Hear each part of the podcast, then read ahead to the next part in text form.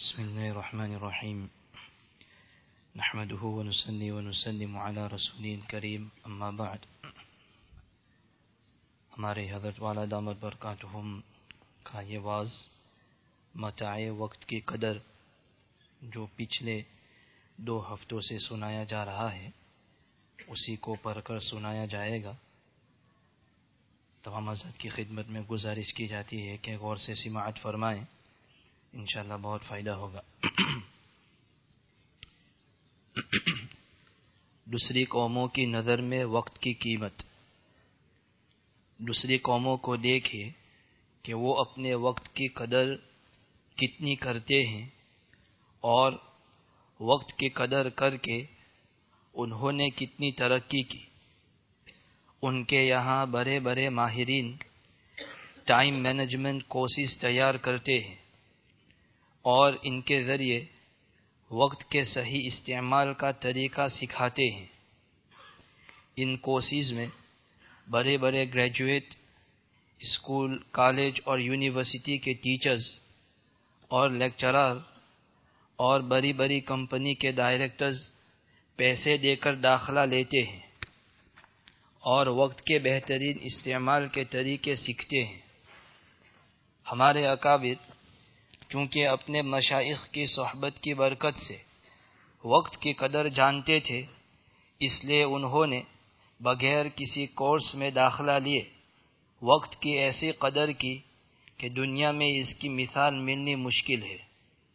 صوفیائے کرام کے یہاں ایک اصطلاح ہے نظام الاوقات اس کا مقصد یہی ہوتا ہے کہ زندگی کے کسی لمحے کو ضائع نہ کیا جائے۔ اور ہر لمحے کو بہتر سے بہتر کام میں خرچ کیا جائے، مشائق کی خدمت میں رہ کر، تربیت پا کر، ہمارے ان اکابر نے اتنا کام کیا کہ بعد میں آنے والے حیران ہیں۔ حضرت تھانوی رحمۃ اللہ علیہ اور وقت کی قدر۔ حکیم الامت حضرت مولانا اشرف علی تھانوی رحمۃ اللہ علیہ کے بارے میں حضرت ڈاکٹر عبدالحی عارفی رحمۃ اللہ علیہ ارشاد فرماتے ہیں کہ حضرت کی نظر میں وقت کی بڑی قدر تھی۔ ایسا معلوم ہوتا تھا کہ اللہ تعالی نے وقت کی اہمیت کو آپ کی فطرت میں پیوست کر دیا تھا۔ ایک ایک لمحے کو صحیح جگہ پر خرچ کرنے کا اہتمام فرماتے تھے۔ ہر وقت نظر گھری پر رہتی تھی۔ اور ہر کام نظام الاوقات کے تحت کرتے تھے۔ اسی اہتمام کی برکت سے دین کی اشاعت کا اور رشد و ہدایت کا ایک بہت بڑا اور قیمتی ذخیرہ امت کے لیے تیار کر کے چھوڑا۔ یہ اس شخص کی شہادت ہے جس نے اپنی آنکھوں سے حضرت رحمت اللہ علیہ کی زندگی کا مشاہدہ کیا ہے۔ حضرت تھانوی رحمۃ اللہ علیہ اور حضرت سہران پوری رحمۃ اللہ علیہ کا نظام الاوقات کا اہتمام. آپ کا یعنی حضرت تھانوی رحمۃ اللہ علیہ کا یہ واقعہ بھی بہت مشہور ہے اور اس سے نظام الاوقات کا کس قدر اہتمام تھا، اس کا پتہ چلتا ہے کہ ایک مرتبہ آپ کے استاد حضرت شیخ الہند مولانا محمود الحسن دیوبندی رحمۃ اللہ علیہ، جنہیں آپ انتہائی عقیدت سے شیخ العالم فرمایا کرتے تھے، آپ کے یہاں مہمان ہوئے۔ آپ حضرت کی خدمت میں تھے کہ تصنیف کا وقت آ گیا۔ استاد مکرم کی خدمت میں با ادب عرض کیا کہ، حضرت، میرا اس وقت کچھ لکھنے کا معمول ہے۔ اگر اجازت ہو تو اپنا معمول پورا کر لوں حضرت شیخ الہند رحمۃ اللہ علیہ نے آپ کو اجازت مرحمت فرما دی۔ استاد مکرم کی تشریف آوری کی وجہ سے۔ وہ اس روز آپ کا دل لکھنے میں نہ لگا، لیکن پھر بھی ناگا نہ ہونے دیا۔ تھوڑا سا لکھ کر حاضر خدمت ہو گئے۔ حضرت مولانا خلیل احمد صاحب سہاران پوری رحمۃ اللہ علیہ کے بارے میں مولانا عاشق الہی صاحب میرتھی رحمۃ اللہ علیہ نے لکھا ہے کہ حالات جو کچھ بھی ہوں، حضرت رحمۃ اللہ علیہ کے نظام الاوقات اور معمولات کی پابندی میں کوئی تغیر نہیں دیکھا۔ ہمارے قطب الاقتاب شیخ الحدیث حضرت مولانا محمد زکریہ صاحب رحمۃ اللہ علیہ کے نزدیک وقت کی قدر کتنی تھی اور اپنے کام میں کتنے انہماک کے ساتھ مشغول رہتے تھے، اس کا اندازہ اس بات سے لگایا جا سکتا ہے کہ حضرت رحمت اللہ علیہ کو بسا اوقات کھانا کھانا بھی یاد نہیں رہتا تھا۔ عصر کے وقت جب تقریباً تیس گھنٹے تھرٹی آورز کھانے کے بغیر گزر جاتے تھے اور کمزوری محسوس ہوتی تھی، اس وقت احساس ہوتا تھا کہ دوپہر کا کھانا باقی ہے۔ اسی انہماک کی وجہ سے آپ پر بزرگوں کی خاص توجہ رہی۔ آپ اپنی آپ بیٹی میں تھانہ بھون کا ایک قصہ بیان فرماتے ہیں۔ کہ بدل المجہود کی طباعت کے سلسلے میں آپ کا تھانہ بھون جانے کا سلسلہ رہا، ظہر کے وقت آپ کو پروف یعنی مسودات مل جاتے تھے جنہیں شام تک میں واپس کرنا ہوتا تھا۔ اس لیے آپ مسجد کے ایک حصے میں بیٹھ کر اثر تک ان مسودات کو بڑی توجہ سے دیکھتے رہتے تھے۔ لیکن چونکہ یہی وقت حکیم الامت مولانا اشرف علی تھانوی رحمۃ اللہ علیہ کی عمومی مجلس کا تھا۔ اس لیے آپ کو مجلس میں شریک نہ ہونے کا قلق بھی بہت زیادہ رہتا تھا۔ ایک مرتبہ آپ نے حضرت حکیم الامت رحمۃ اللہ علیہ کی خدمت میں اپنے اس قلق کو ظاہر فرماتے ہوئے عرض کیا کہ حضرت، لوگ دور دور سے آپ کی خدمت میں حاضر ہوتے ہیں اور یہ ناکارہ یہاں رہ کر بھی حاضری سے محروم ہے۔ حضرت حکیم الامت رحمۃ اللہ علیہ نے ارشاد فرمایا کہ آپ فکر نہ کیجیے آپ اگرچہ میری مجلس میں نہیں ہوتے، مگر میں آپ ہی کی مجلس میں رہتا ہوں۔ اور بار بار آپ کو دیکھتا ہوں اور رشک کرتا ہوں کہ کام تو یوں ہوتا ہے۔ اللہ تعالی ہمیں بھی توفیق عطا فرمائے۔ لغویات کا روحانی نقصان۔ وقت بری قدر کی پہلی بات بھائی یہ عرض کرنا چاہتا ہوں کہ ہم لوگ اس لیے ترقی نہیں کر پاتے کہ کچھ کرنے کا ارادہ ہی نہیں ہوتا۔ تو ناکامی کی پہلی وجہ یہ ہے کہ ارادہ ہی نہیں ہوتا۔ ارادہ ہی نہیں کرتے۔ مثال کے طور پر طالب علم ہے، چاہے وہ دینی مدرسے کا طالب علم ہو یا کالج یا یونیورسٹی کا۔ تو ارادہ ہی نہیں کرتا کہ مجھے ایکسٹرا اسٹڈیز کرنی چاہیے، مطالعہ کرنا چاہیے، کتابیں دیکھنی چاہیے، فارغ وقت میں بیٹھنا چاہیے۔ وہ اسے اہم ہی نہیں سمجھتا۔ یا تو اس کے ذہن میں ایسا ہوتا ہے کہ ہم فیل بھی ہو جائیں تو کیا حرج ہے؟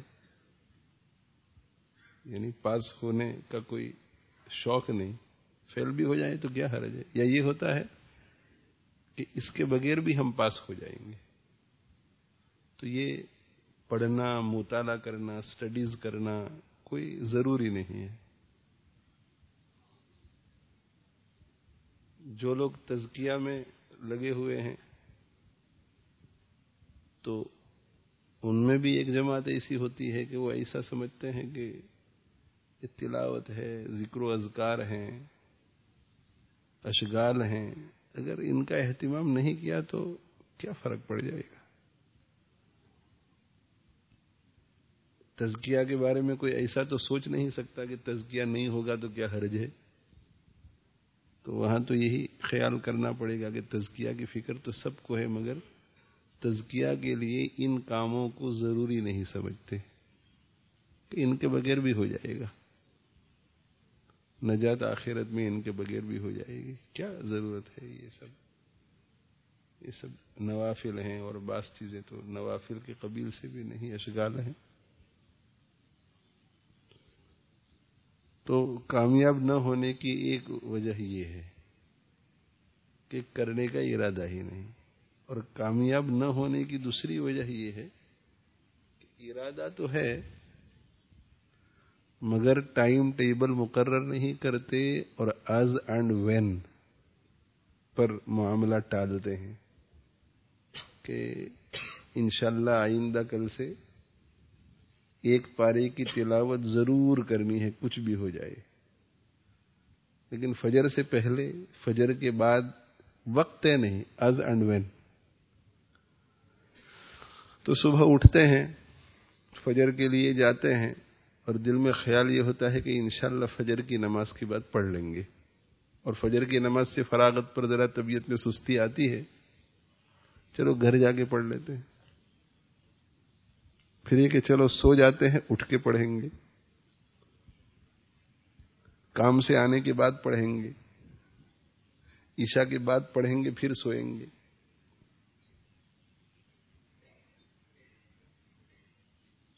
یہ دو وجوہات ہیں ناکام ہونے کی۔ تو ان دونوں کا علاج کیجیے سب سے پہلی بات تو یہ کہ پکا ارادہ کیجیے کہ یہ کام مجھے کرنا ہے۔ اور ذہن میں یہ بات بٹھائیے، دل کو سمجھائیے کہ یہ کام نہ کرنے سے نقصان ہوگا۔ اس لیے کہ نفس جو ہے وہ جلب منفعت سے زیادہ دفع مذرت سے ڈرتا ہے۔ اسے جلب منفعت کی اتنی لالچ نہیں ہوتی جتنی دفع مذرت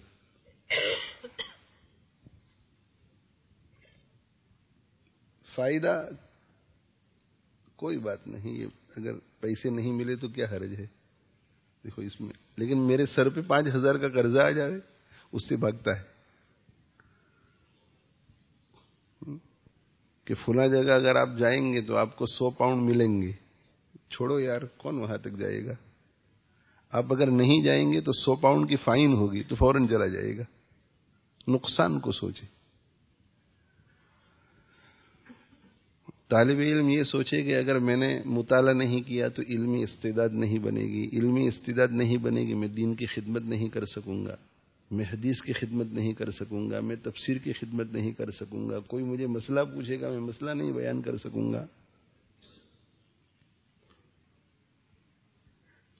یہ سوچے کہ اگر میں نے محنت نہیں کی تو امتحان میں فیل ہو جاؤں گا، ماں کو کیا منہ دکھاؤں گا، باپ کو کیا منہ دکھاؤں گا، اساتذہ کو کیا منہ دکھاؤں گا، یہ نقصان کو سوچے۔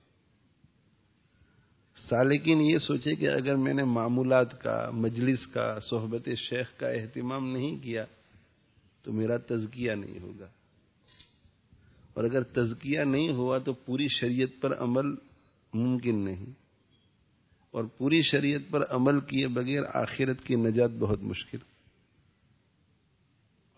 نقصان کو سوچے اور نقصان کو سوچ کر پھر اپنا ایک نظام بنائے اپنی ایک ترتیب بنائے اور نظام اور ترتیب بنا کر پھر اس کے مطابق چلے ہارڈ اینڈ فاسٹ بالکل۔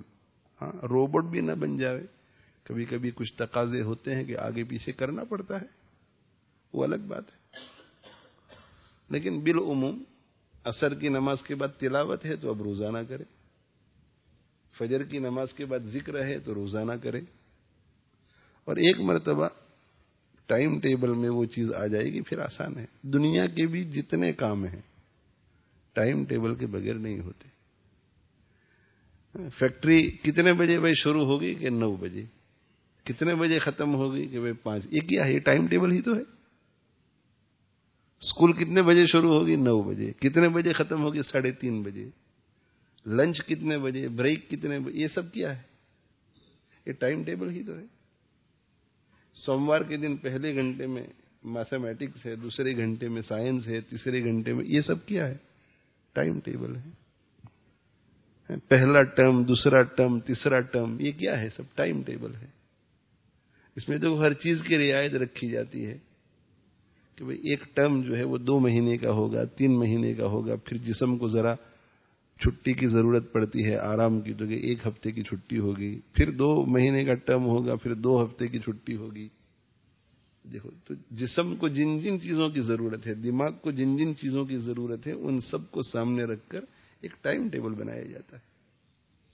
پڑھنے کے لیے چلے گئے نو بجے، اب بارہ بجے بریک ہے۔ کیوں بارہ بجے بریک ہے؟ اس لیے کہ جسم کو کھانے کی ضرورت ہے۔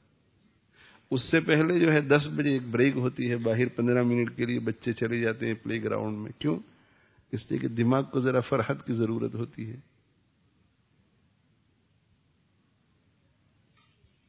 تو ہم میں سے ہر شخص کو چاہیے کہ ہمارے دینی، دنیاوی، سلوکی، روحانی، مادی، جسمانی جتنی بھی ضرورتیں، ان کے لیے بہت اچھا ٹائم ٹیبل بنائیں۔ اور اس ٹائم ٹیبل کے مطابق پھر چلیں۔ پہلے اہم اہم چیزیں داخل کریں۔ پھر دیکھتے جائیں کہ کتنا وقت فارغ رہتا ہے، اس میں اور چیزیں داخل کریں۔ ایک بات تو یہ عرض کرنی تھی۔ دوسری بات یہ عرض کرنی ہے کہ حضرت شیخ الحدیث صاحب رحمۃ اللہ علیہ کو قلق یہ تھا کہ میں تھانہ بھون بزل المجہود کی طباعت اور اس کی پرنٹنگ کے سلسلے میں اہتمام سے آ رہا ہوں۔ اور کتنا اچھا موقع ہے۔ ایک ولی کامل کی صحبت سے استفادہ کرنے کا، مگر میں محروم القسمت ہوں کہ اپنے اس کام کی وجہ سے ان کی مجلس میں بیٹھ نہیں سکتا۔ دیکھو، یہ قلق۔ اس لیے کہ حضرت شیخ رحمت اللہ علیہ کے پاس یہ سمجھ تھی۔ وہ رجال الآخرت میں سے تھے۔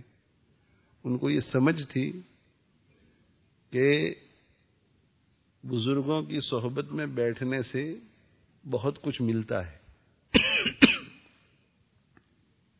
اس لیے اپنے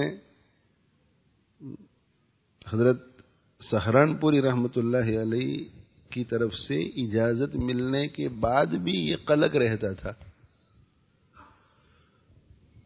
ایک ایسے شیخ کے بارے میں جو ان کے شیخ نہیں ہے قلق رہتا تھا کہ میں یہاں تک آتا ہوں اور حضرت کی صحبت سے محروم ہوں۔ خود حضرت شیخ رحمۃ اللہ علیہ جوانی سے بہت نیک تھے۔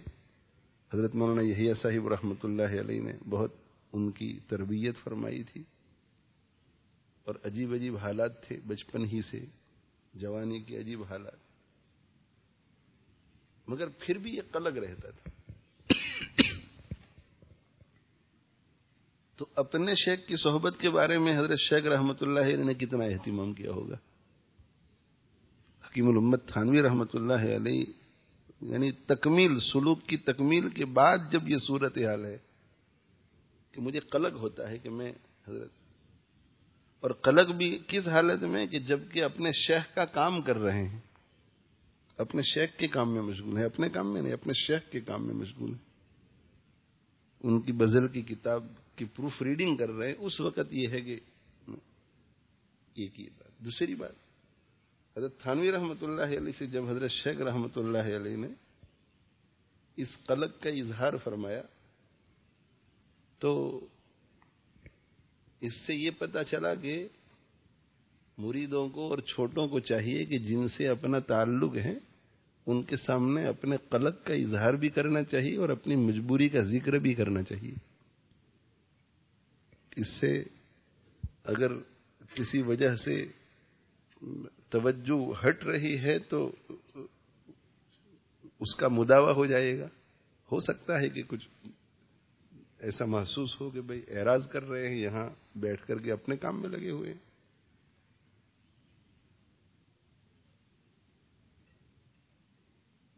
تو توجہ جو ہے، اگر ہٹ رہی ہے تو وہ توجہ ملے گی۔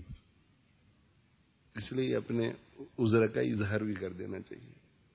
اور تیسری بات جو بہت اہم ہے وہ یہ کہ جب چھوٹے اپنے کاموں میں لگن کے ساتھ لگے رہتے ہیں، تو پھر خود شیخ کا دل ان میں لگا رہتا ہے۔ یہ سب سے اہم بات یہ ہے۔ پھر جو ہے بقدر ضرورت صحبت میں بیٹھنا کافی ہو جاتا ہے۔ بس آئے اور چلے گئے۔ اس لیے کہ شیخ کا دل ان میں لگا رہتا ہے۔ وہ دوسرے شہر میں ہوتا ہے، دوسرے ملک میں ہوتا ہے شیخ کا دل ان میں لگا رہتا ہے کہ کاش کے وہ یہاں ہوتا، کاش کے وہ یہاں ہوتا، کاش کے یہاں ہوتا، کاش کے یہاں ہوتا۔ لیکن کام میں لگا ہوا ہے، کام اسے مجبور کیے ہوئے ہے۔ اور وہ دین کے کام میں، جہاں کہیں بھی ہوگا، وہ اپنے سیدھے راستے پہ ہوگا، وہ اپنے اعمال میں لگا ہوا ہوگا۔ اپنے کام کو صحیح طریقے سے، یہ کانفیڈنس ہو جاتا ہے شیخ کو۔ اور جب شیخ کو یہ شیخ کی یہ چیز نصیب ہو جاتی ہے کسی مرید کو، تو پھر وہ وہ شیخ کی توجہ جو ہے، وہ بارش کی طرح اس پر برستی ہے۔ اسی کو توجہ کہتے ہیں۔ یہی ہے توجہ۔ توجہ جو ہے، وہ کہتے ہیں نا کہ آپ کی دعاؤں اور توجہات کی ضرورت ہے۔ تو دعا کرنے کی چیز نہیں ہے اور توجہ بھی دینے کی چیز نہیں ہے۔ دعا لینے کی چیز ہے اور توجہ بھی لینے کی چیز ہے۔ جس سے آپ دعا لینا چاہتے ہیں اور جس سے آپ توجہ لینا چاہتے ہیں، اس کی تعلیمات پر اور اس کی منشا پر آپ اس طرح چلیے کہ بغیر آپ کے کہے خود بخود اس کی دعائیں نکلے آپ کے لیے۔ اس کی توجہ آپ کو نصیب ہو۔ تو حکیم محمد تھانوی رحمۃ اللہ نے فرمایا کہ آپ فکر نہ کیجیے میں تو خود آپ کی مجلس میں ہوتا ہوں۔ میرا دل تو آپ کی طرف لگا رہتا ہے، جہاں آپ بیٹھے ہیں، اور میرا دل اندر سے کہہ رہا ہے کہ کام تو اس طرح ہوتا ہے کہ دیکھو کیسے لگے ہوئے ہیں اپنے شیخ کے کام میں۔ اس سے مجھے بہت خوشی ہوتی۔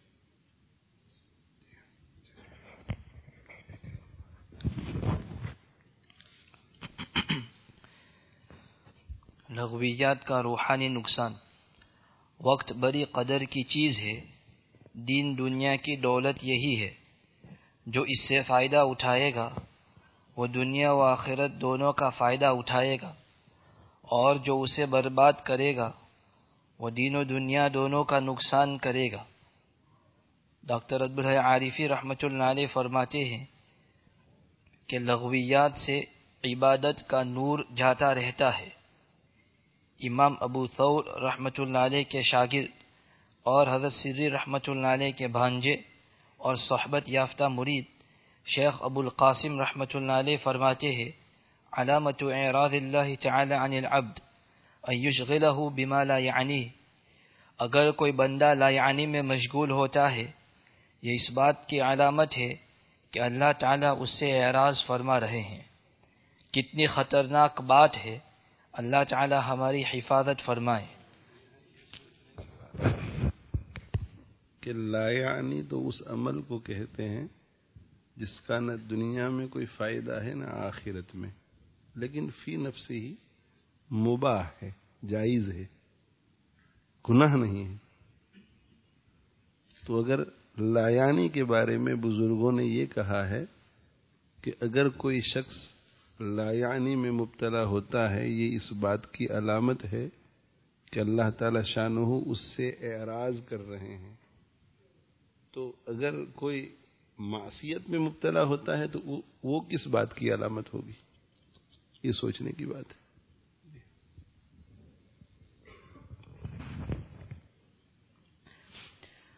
حضرت حکیم الامت چھانوی رحمت اللہ علیہ فرماتے ہیں کہ میں بقسم کہتا ہوں کہ اگر کوئی شخص اپنے فضول کاموں میں غور کرے تو اس کو معلوم ہوگا کہ لغ اور فضول کاموں کی وجہ سے ضرور گناہ تک پہنچے گا۔ مثلا، مجھے یہ واقعہ پیش آتا ہے کہ بعض دفعہ کوئی شخص اگر بلا ضرورت پوچھتا ہے کہ آپ فلاں جگہ کب جائیں گے، اس سوال سے مجھ پر گرانی ہوتی ہے اور مسلمان کے قلب پر گرانی ڈالنا خود معصیت ہے۔ آگے فرماتے ہیں کہ کوئی لغو اور فضول کام ایسا نہیں جس کی سرحد معصیت سے نہ ملی ہو۔ بس لغو اور فضول ابتدا ان تو مباح ہے، مگر انتہا ان معصیت ہے۔ وقت کی قدر کرنے والے، میرے بھائیوں جن حضرات نے وقت کی قدر کی اور اپنے آپ کو لغویات سے بچایا، انہوں نے اپنی آخرت کے لیے بھی بہت کچھ کیا۔ اور پیچھے امت کے لیے بھی بہت کچھ چھوڑا۔ ان کے ان کے زندہ، ان کے زندہ و جاوید کارناموں کو دیکھ کر اس بات کا اندازہ لگانا مشکل نہیں ہے کہ انہوں نے کس کمال احتیاط کے ساتھ وقت کا استعمال کیا ہوگا۔ یحیٰ ابن معین رحمۃ اللہ علیہ بر محدث گزرے ہیں۔ انہوں نے اپنی زندگی میں اپنے ہاتھوں سے آ حضرت صلی اللہ علیہ وسلم کی دس لاکھ حدیثیں لکھی۔ علامہ ابن جریر تبری رحمۃ اللہ علیہ کے قلم سے دینی علوم کے تین لاکھ اٹھاون ہزار three hundred and fifty eight thousand صفحات تحریر میں آئے۔ مسلم شریف کے شارح اور ریاض الصالحین کے مؤلف علامہ نووی رحمۃ اللہ علیہ نے صرف پینتالیس، فورٹی فائیو سال کی عمر پائی۔ لیکن ان کی تصنیفات کا جب حساب لگایا گیا تو روزانہ چار کاپیاں لکھنے کا حساب نکلا۔ علامہ سید محمود آلوسی بغدادی رحمۃ اللہ علیہ، تفسیر روح المعانی کے مصنف، پورے دن میں ٹوینٹی فور اسباق پڑھاتے تھے۔ اور تفسیر و افتاح میں مشغولیت کے زمانے میں تھرٹین اسباق پڑھاتے۔ اور رات کو جب فراغت ہوتی تو تفسیر لکھتے۔ اور دوسرے دن لکھنے کے لیے کاتبوں کے حوالے کرتے، ان کے حالات میں لکھا ہے کہ وہ رات کو اتنا لکھ لیتے کہ کئی کاتب مل کر دس گھنٹے میں اسے پورا کر پاتے۔ علامہ ابن الجوزی رحمۃ اللہ علیہ کے انتقال کے بعد ان کی وصیت کے مطابق ان کے غسل کے لیے پانی گرم کرنے کے لیے صرف وہ تراشا وہ تراشا اور برادہ اور اور چورا استعمال کیا گیا، جو احادیث لکھنے کے لیے قلم تراشنے میں جمع ہوا تھا۔ پانی گرم ہونے کے بعد اس میں سے بھی، اس میں سے بچ بھی گیا تھا۔ اس سے اندازہ لگایا جا سکتا ہے۔ لکڑی ہوتی تھی، لکڑی کو تراشتے تھے اور تراش کر کے لکھتے تھے۔ پھر جب وہ دو بارہ بلنڈ ہو جاتی تھی وہ لکڑی، تو پھر تراشتے تھے۔ تو علامہ ابن الجوزی رحمۃ اللہ علیہ نے تفسیر پر بھی کام کیا ہے، فقہ پر بھی کام کیا ہے، سلوک پر بھی کام کیا ہے۔ تو جب حدیث کی خدمت کرتے تھے، تو اس وقت جو قلم کو تراشتے تھے، تو وہ چورے کو جمع کرتے تھے۔ اور اس نیت سے جمع کرتے تھے کہ میں جب مروں گا، تو میرے غسل کے پانی کو اس سے گرم کیا جائے گا۔ تو جب ان کا انتقال ہوا تو چورا صرف حدیث کی خدمت کا اتنا تھا کہ اس سے ان کے غسل کے لیے پانی گرم کیا گیا اور پانی گرم کرنے کے بعد بھی چورا بچا۔ تو حدیث پر کتنا لکھا ہوگا انہوں نے؟ تو یہ اتنی، اتنے کام آدمی تب کر سکتا ہے جب ایک ایک سیکنڈ کی قدر کرے۔ کتنی قدر کی ہوگی انہوں نے اوقات کی؟ اور ساتھ میں یہ بھی تھا کہ تعلق مع اللہ کی وجہ سے، اللہ تعالی شاہ کے تعلق کی وجہ سے کچھ کرامتی بات بھی تھی کہ ان کے اوقات میں برکت بھی زیادہ ہوتی تھی۔ دونوں چیزیں تھیں۔ وقت کی قدر بھی انہوں نے کی تھی کہ کسی وقت کو ضائع نہیں کرتے تھے اور ساتھ میں کرامت بھی تھی یہ ان کی کہ وقت میں برکت ہوتی تھی۔ ورنہ ایک شخص جو ہے رات کو تفسیر لکھے اور تفسیر لکھنے کے بعد دوسرے دن کاتبوں کو دے اور کئی کاتب مل کر دس گھنٹے کے بعد لکھے تو وقت کی قدر بھی تھی اور تعلق مع اللہ۔ تو طلبا کو، اہل علم کو اپنی اصلاح کی فکر کرنی چاہیے، اس کی برکت سے امت کو اور عوام کو بہت زیادہ نفع پہنچے گا۔ اس لیے کہ جو علم حاصل کر رہے ہیں اور جو جو علم آگے پہنچانے کی کوشش کر رہے ہیں، اس میں برکت ہوگی، برکت پیدا ہوگی۔ تو تزکیہ کے نتیجے میں وقت کی قدر بھی نصیب ہوگی اور تزکیہ کے نتیجے میں وقت میں برکت بھی ہوگی۔ اس لیے کہ جب آدمی کا اللہ سے تعلق جڑ جاتا ہے، دل صاف ہو جاتا ہے، پھر ایک ایک لمحے کی وہ قدر کرتا ہے۔ مشہور محدث ابن عساکر رحمۃ اللہ علیہ نے تاریخ دمشق لکھی، جو جو ایٹی جلدوں پر مشتمل ہے۔ ان کی علمی مصروفیت کے باوجود عبادت کا بھی پورا پورا اہتمام تھا۔ غیر رمضان میں ہر ہفتہ ایک قرآن مجید ختم فرماتے تھے اور رمضان المبارک میں روزانہ ایک قرآن مجید ختم فرماتے تھے۔ یہ ہمارے اسلاف کی زندگیوں کے کارنامے ہیں۔ انہوں نے زندگی کے قیمتی لمحات کی قدر کی، جس کی برکت سے انہوں نے امت کے لیے وہ ذخیرہ چھوڑا، جس سے امت قیامت تک فائدہ اٹھاتی رہے گی اور ان کے میزان عمل میں اضافہ ہی ہوتا رہے گا انشاء اللہ تعالی۔ میرے بھائیوں تاریخ کا مطالعہ کیجیے آپ کو معلوم ہوگا کہ دنیا میں جتنے کامیاب لوگ گزرے ہیں، ان کی ترقیوں کا اہم راز وقت کی قدر اور اس کا صحیح استعمال ہے۔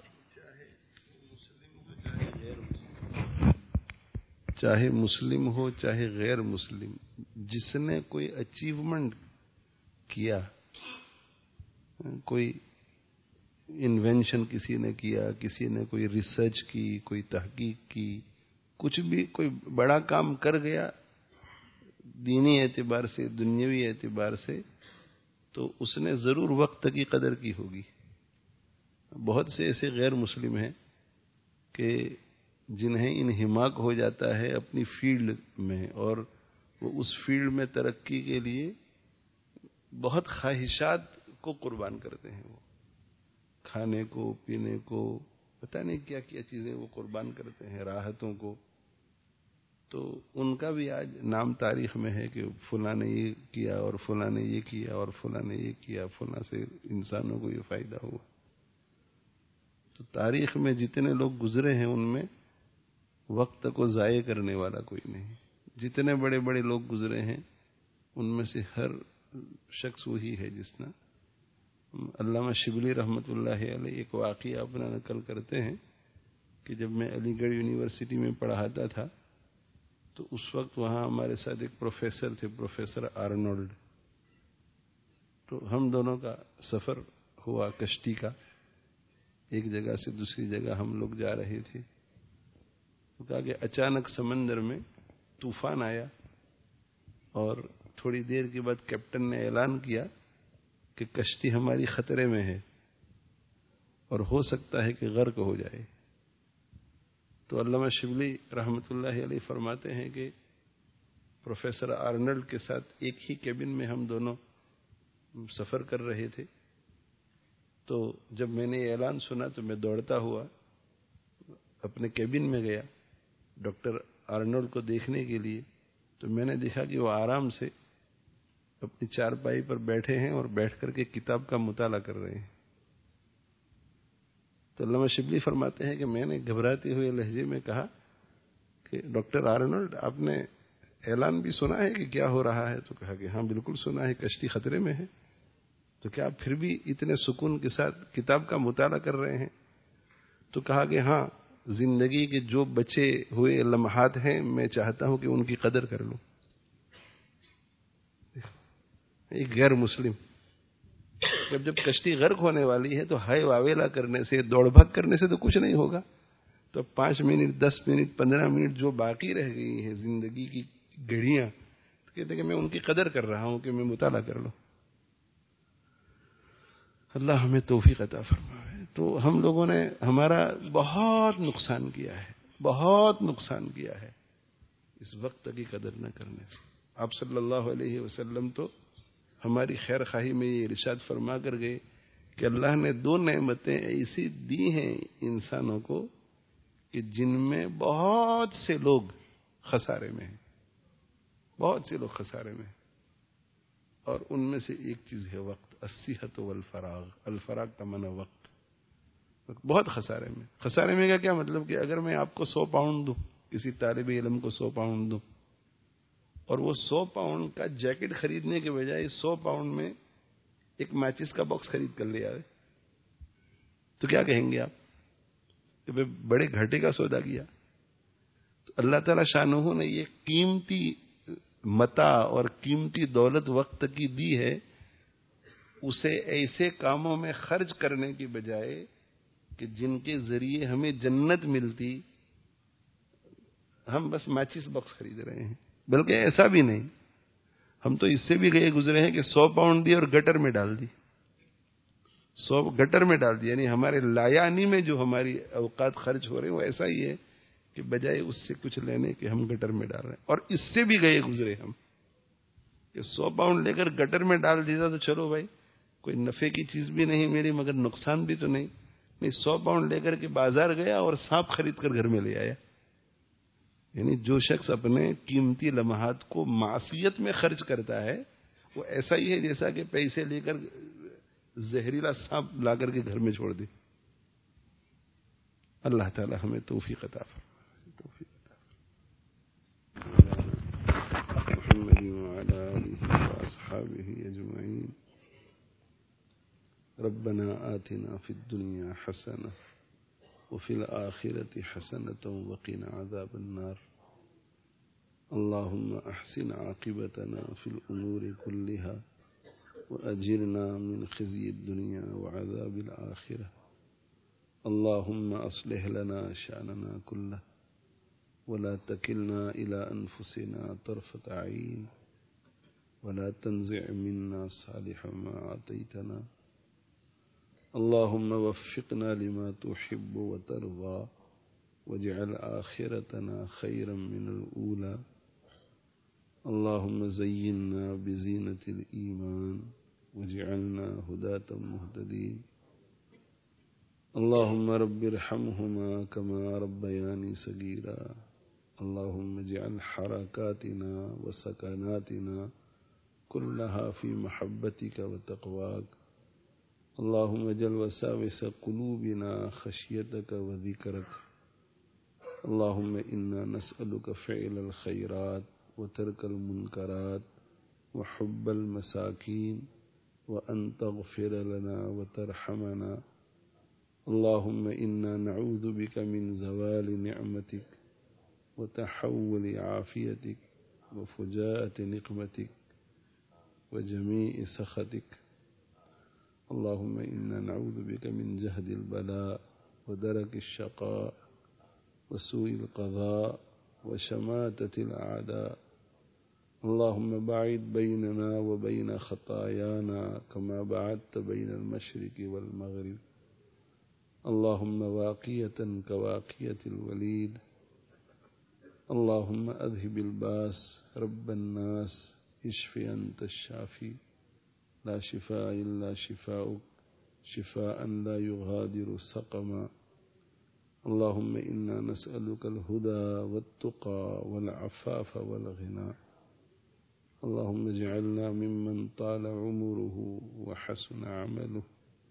اللهم اجعلنا من التوابين واجعلنا من المتطهرين واجعلنا من عبادك الصالحين.